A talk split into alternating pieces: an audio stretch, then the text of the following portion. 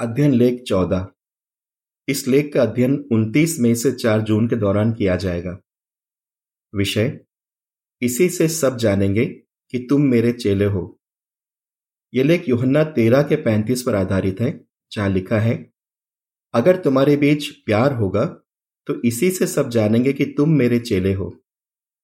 गीत 106 प्यार बढ़ाए। एक झलक हमारे बीच सच्चा प्यार देखकर बहुत से लोग सच्चाई की तरफ़ खींचे चले आते हैं। लेकिन हम अपरिपूर्ण हैं और हम सबसे गलतियाँ हो जाती हैं। इसलिए कई बार भाई बहनों से प्यार करना हमारे लिए मुश्किल हो सकता है। इस लेख में हम जानेंगे कि भाई बहनों से प्यार करना क्यों इतना ज़रूरी है और जब किसी से गलती हो जाती है तो हम ईशु की तरह उससे कैसे व्यवहार कर सकते हैं?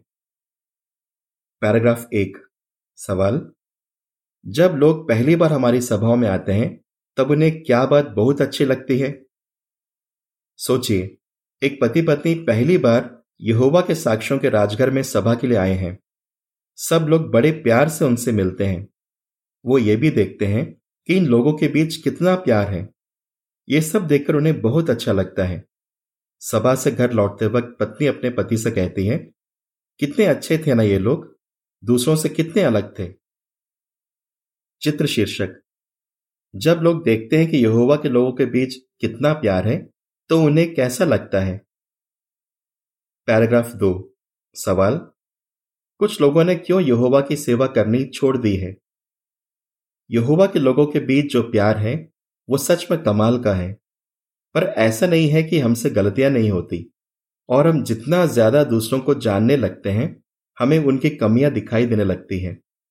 दुख की बात है कि कुछ लोगों ने दूसरों की कमियों की वजह से यहोवा की सेवा करनी छोड़ दी है। पैराग्राफ तीन। सवाल ईशु के चेलों की पहचान किस बात से होती है? जरा इस लेख के मुख्य वचन पर दोबारा गौर कीजिए। योहन्ना तेरह के चौंतीस और पैंतीस में लिखा है, मैं तुम्हें एक नई आज्ञा देता हूँ कि तुम एक दूसरे से प्यार करो। ठीक जैसे मैंने तुमसे प्यार किया है, वैसे ही तुम भी एक दूसरे से प्यार करो। अगर तुम्हारे बीच प्यार होगा तो इसी से सब जानेंगे कि तुम मेरे चेले हो। ईशु के सच्चे चेलों की पहचान किस बात से होती? इस बात से कि उनके बीच प्यार होगा, ना कि इससे कि वो कोई गलती नहीं करेंगे। यह भी गौर कीजिए कि यीशु ने अपने चेलों से यह नहीं कहा था, इसी से तुम जानोगे कि तुम मेरे चेले हो। उसने कहा, इसी से सब जानेंगे कि तुम मेरे चेले हो। इस तरह यीशु ने बताया कि उसके चेलों के बीच जो निस्वार्थ प्यार होगा, उससे न सिर्फ़ मंडले के लोग, बल्कि बाहर वाले भी यह साफ़ देख पाएँगे कि वही सच में यीशु के चेले हैं। पैराग्राफ चार। सवाल? कुछ लोग शायद सच्चे मसीहों के बारे में क्या जानना चाहें? जो लोग यहोवा के साक्षी नहीं हैं, उनमें से कुछ शायद सोचें, प्यार से यीशु के सच्चे चेलों की पहचान कैसे होती है?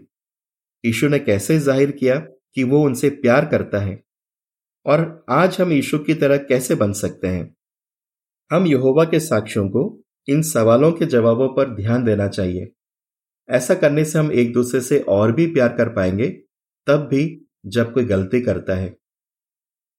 प्यार से सच्चे मसीहों की पहचान कैसे होती है? पैराग्राफ पाँच, सवाल। युहन्ना पंद्रह के बारह और तेरह में यीशु ने जो कहा, उसका क्या मतलब है?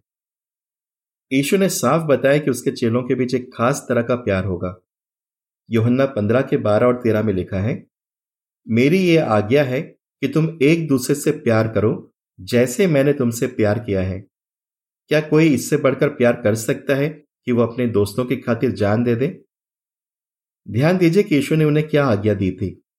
उसने कहा, तुम एक दूसरे से प्यार करो जैसे मैंने तुमसे प्यार किया है। इसका क्या मतलब है? यीशु ने समझाया कि उन्हें दूसरे मसीहों को खुद से बढ़कर प्यार करना है। इतना प्यार करना है कि अगर ज़रूरत पड़े तो वो अपनी जान देने के लिए भी तैयार हो जाए। पैराग्राफ छ सवाल, हम ऐसा क्यों कह सकते हैं कि परमेश्वर के वचन में प्यार करने पर बहुत ज़ोर दिया गया है? परमेश्वर के वचन में प्यार करने पर बहुत ज़ोर दिया गया है। कई भाई बहनों की मनपसंद आयतें प्यार के बारे में ही हैं। जैसे परमेश्वर प्यार है।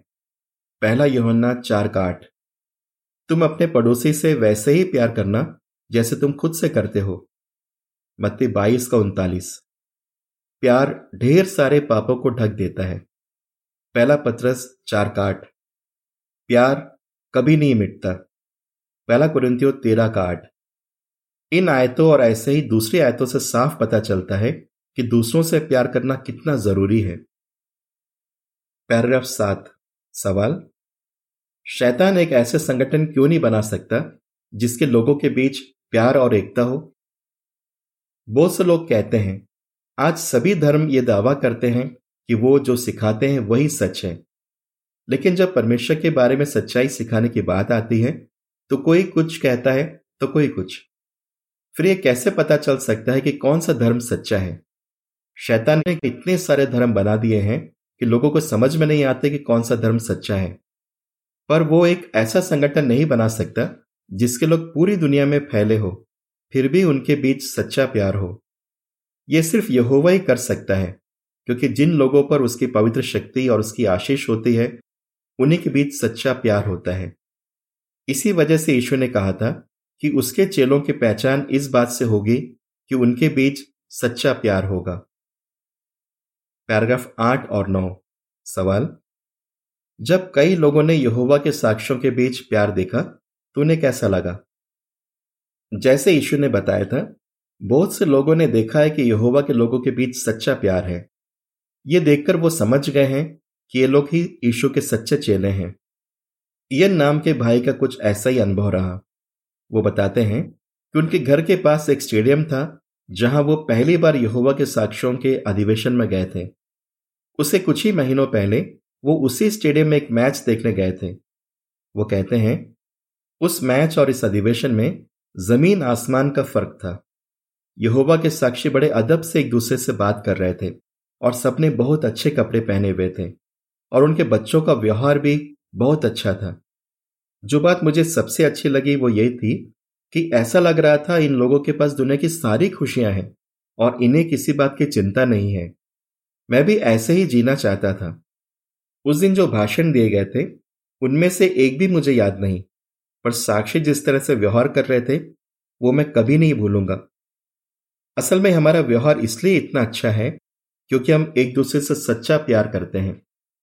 इसी प्यार की वजह से हम अपने भाई बहनों की इज़्ज़त करते हैं और उनकी परवाह करते हैं। जॉन नाम के एक भाई ने जब सभाओं में जाना शुरू किया तो उन्हें भी कुछ ऐसा ही लगा था। वो कहते हैं, वहाँ सब एक दूसरे से बहुत अच्छे से बात कर रहे थे। उन्हें देखकर मैं हैरान रह गया। ऐसा लग रहा था जैसे ये किसी और ही दुनिया से हैं। उनके बीच जो प्यार था, वो देखकर मुझे यकीन हो गया कि यही सच्चा धर्म है।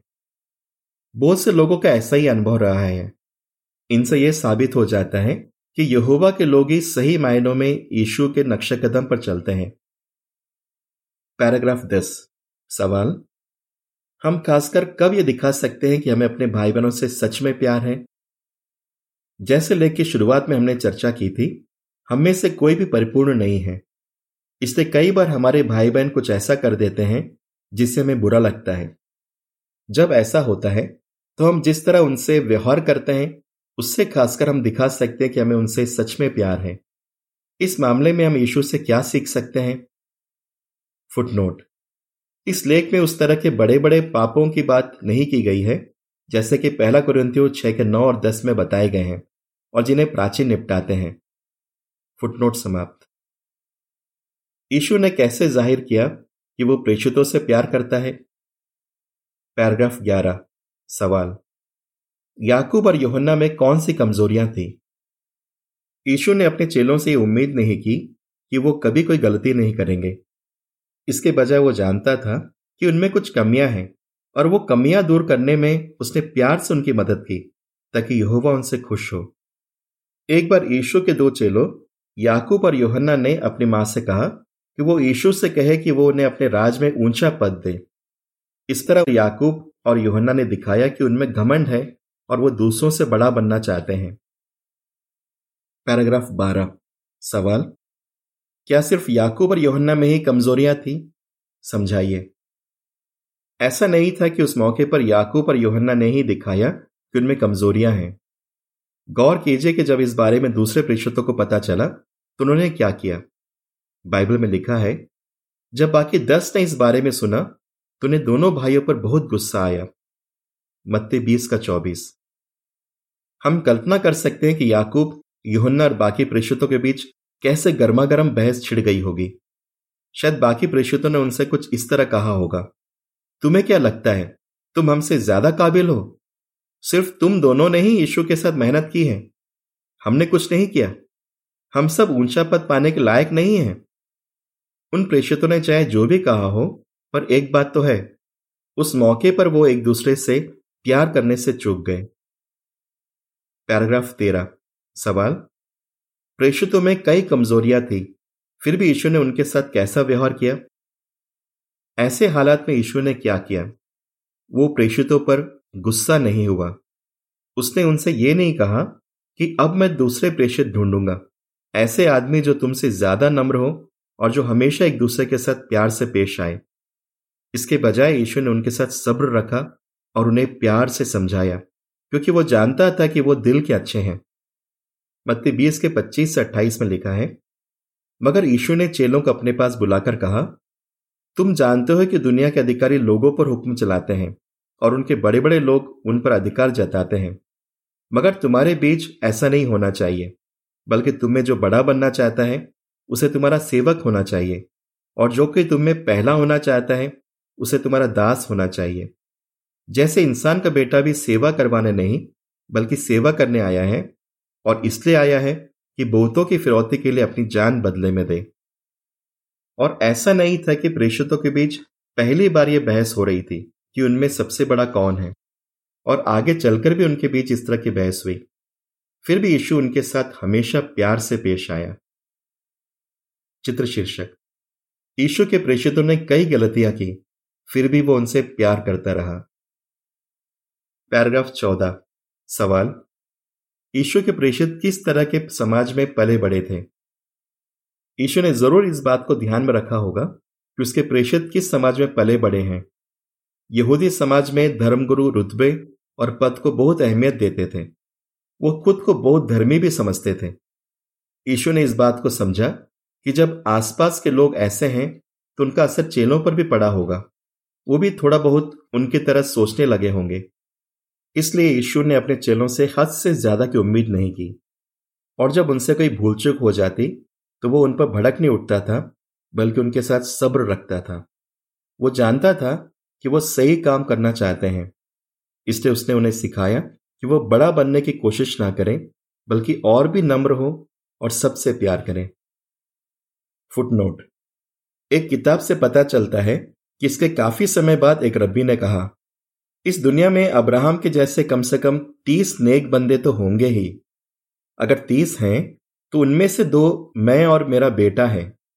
अगर दस हैं तो उनमें से दो मैं और मेरा बेटा है। अगर पाँच है तो उनमें से दो मैं और मेरा बेटा है। अगर दो हैं तो वो मैं और मेरा बेटा ही है। और अगर सिर्फ़ एक है तो वो मैं हूँ। फुटनोट समाप्त। हम ईश्वर की तरह कैसे बन सकते हैं? पैराग्राफ पंद्रह। सवाल, हम याकूब और योहन्ना के किस्से से क्या सीख सकते हैं? याकूब और योहन्ना के किस्से से हम बहुत कुछ सीख सकते हैं। परमेश्वर के राज में एक ऊँचा पद मांगकर उन दोनों ने गलत किया। लेकिन बाकी प्रेषितों ने जो किया, वो भी सही नहीं था। उन्होंने अपने बीच एकता नहीं बनाए रखी। लेकिन यीशु ने अपना आपा नहीं खोया। बल्कि सभी प्रेषितों से प्यार से व्यवहार किया। इससे हम क्या सीखते हैं?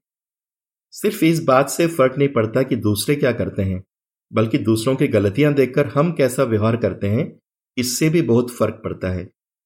अगर कोई भाई या बहन कुछ ऐसा कर देता है, जिससे हमें बुरा लगता है तो हम सोच सकते हैं, मुझे उसकी बात का इतना बुरा क्यों लग रहा है? कहीं ऐसा तो नहीं कि मुझमें ही कोई खामी है और मुझे सुधार करना है? कहीं वो भाई या बहन किसी मुश्किल से तो नहीं गुजर रहा है? भले ही उसने जो किया वो गलत है, पर क्या मैं प्यार की खातिर उसे माफ़ कर सकता हूँ? इस तरह अगर हम भाई बहनों से प्यार करते रहेंगे तो हम साबित करेंगे कि हम सच में यीशु के चेले हैं। पैराग्राफ 16 सवाल, हम यीशु से और क्या सीख सकते हैं? यीशु से हम यह भी सीखते हैं कि हमें अपने भाई बहनों को समझने की कोशिश करनी चाहिए। ईश्वर की तरह हम लोगों का दिल तो नहीं पढ़ सकते, लेकिन जब भाई बहन कोई गलती करते हैं तो उनसे चिढ़ने के बजाय हम उनके साथ सब्र रख सकते हैं। ऐसा करना तब और भी आसान हो जाता है जब हम भाई बहनों को अच्छे से जानने लगते हैं। आइए एक उदाहरण पर ध्यान दें। पैराग्राफ सत्रह, सवाल। जब एक सफरी निगरान ने एक भाई को और अच्छी तरह जाना तो क्या हुआ? पूर्वी अफ्रीका में सेवा करने वाले एक सफरी निगरान एक मंडली में एक भाई से मिले। उन्हें लगा कि वो भाई बड़ा बेरुखा है। वो बताते हैं, मैंने उस भाई से दूर दूर रहने के बजाय ठान लिया कि मैं उसे अच्छी तरह जानूँगा। ऐसा करने से वो जान पाए कि वो भाई जिस माहौल में पला बड़ा था, उसी वजह से उसका व्यवहार ऐसा था।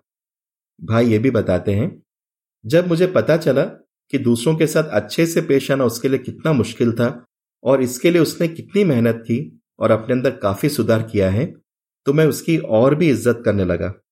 फिर हम दोनों अच्छे दोस्त बन गए। सच में, जब हम भाई बहनों को अच्छी तरह जानने की कोशिश करते हैं तो उनसे प्यार करना और भी आसान हो जाता है। पैराग्राफ 18 सवाल? अगर किसी भाई या बहन ने हमें चोट पहुंचाई हो तो हम किन सवालों के बारे में सोच सकते हैं? शायद कई बार हमें लगे कि जिस भाई ने हमें चोट पहुंचाई है उससे हमें बात करनी चाहिए। पर ऐसा करने से पहले हमें इस बारे में सोचना चाहिए। जो कुछ हुआ था, क्या उस बारे में मुझे सब कुछ पता है? कहीं ऐसा तो नहीं कि उससे अनजाने में ही गलती हो गई? क्या मुझसे भी कभी ऐसी गलती हुई है? अगर मैं उससे जाकर बात करूँ तो कहीं ऐसा तो नहीं कि बात बनने के बजाय और बिगड़ जाए? नीतिवचन 26 के 20 में लिखा है, जहाँ लकड़ी नहीं, वह आग बुझ जाती है। जहाँ बदनाम करने वाला नहीं, वह झगड़ा शांत हो जाता है। जब हम समय निकालकर इन सवालों के बारे में सोचेंगे तो उस भाई के लिए हमारे दिल में और भी प्यार बढ़ेगा। और फिर हम शायद उस भाई की गलती को भुला पाए और उसे माफ़ कर पाए। पैराग्राफ 19 सवाल। आपने क्या करने की ठान ली है? पूरी दुनिया में यहोवा के साक्षी एक दूसरे से प्यार करते हैं और इस तरह वो साबित करते हैं कि वो ही सच में यीशु के चेले हैं। हम में से हर एक भी जब भाई बहनों की कमजोरियों के बावजूद उनसे प्यार करता है तो वो साबित करता है कि वो सच में यीशु का चेला है। इस तरह जब हम भाई बहनों से प्यार करते हैं तो दूसरे लोग समझ पाते हैं कि यहोवा के साक्ष्यों का धर्म ही सच्चा है। और फिर शायद वो भी हमारे साथ मिलकर परमेश्वर यहोवा की उपासना करने लगे, जो सबसे बहुत प्यार करता है। तो आइए ठान लें कि हम एक दूसरे से प्यार करते रहेंगे। ऐसा प्यार जो सच्चे मसीहों की पहचान है। आपका जवाब क्या होगा? प्यार से यीशु के सच्चे चेलों की पहचान कैसे होती है? यीशु ने कैसे ज़ाहिर किया कि वो प्रेषितों से प्यार करता है? हम यीशु की तरह कैसे बन सकते हैं? गीत सत्रह, मैं चाहता हूँ। लेख समाप्त।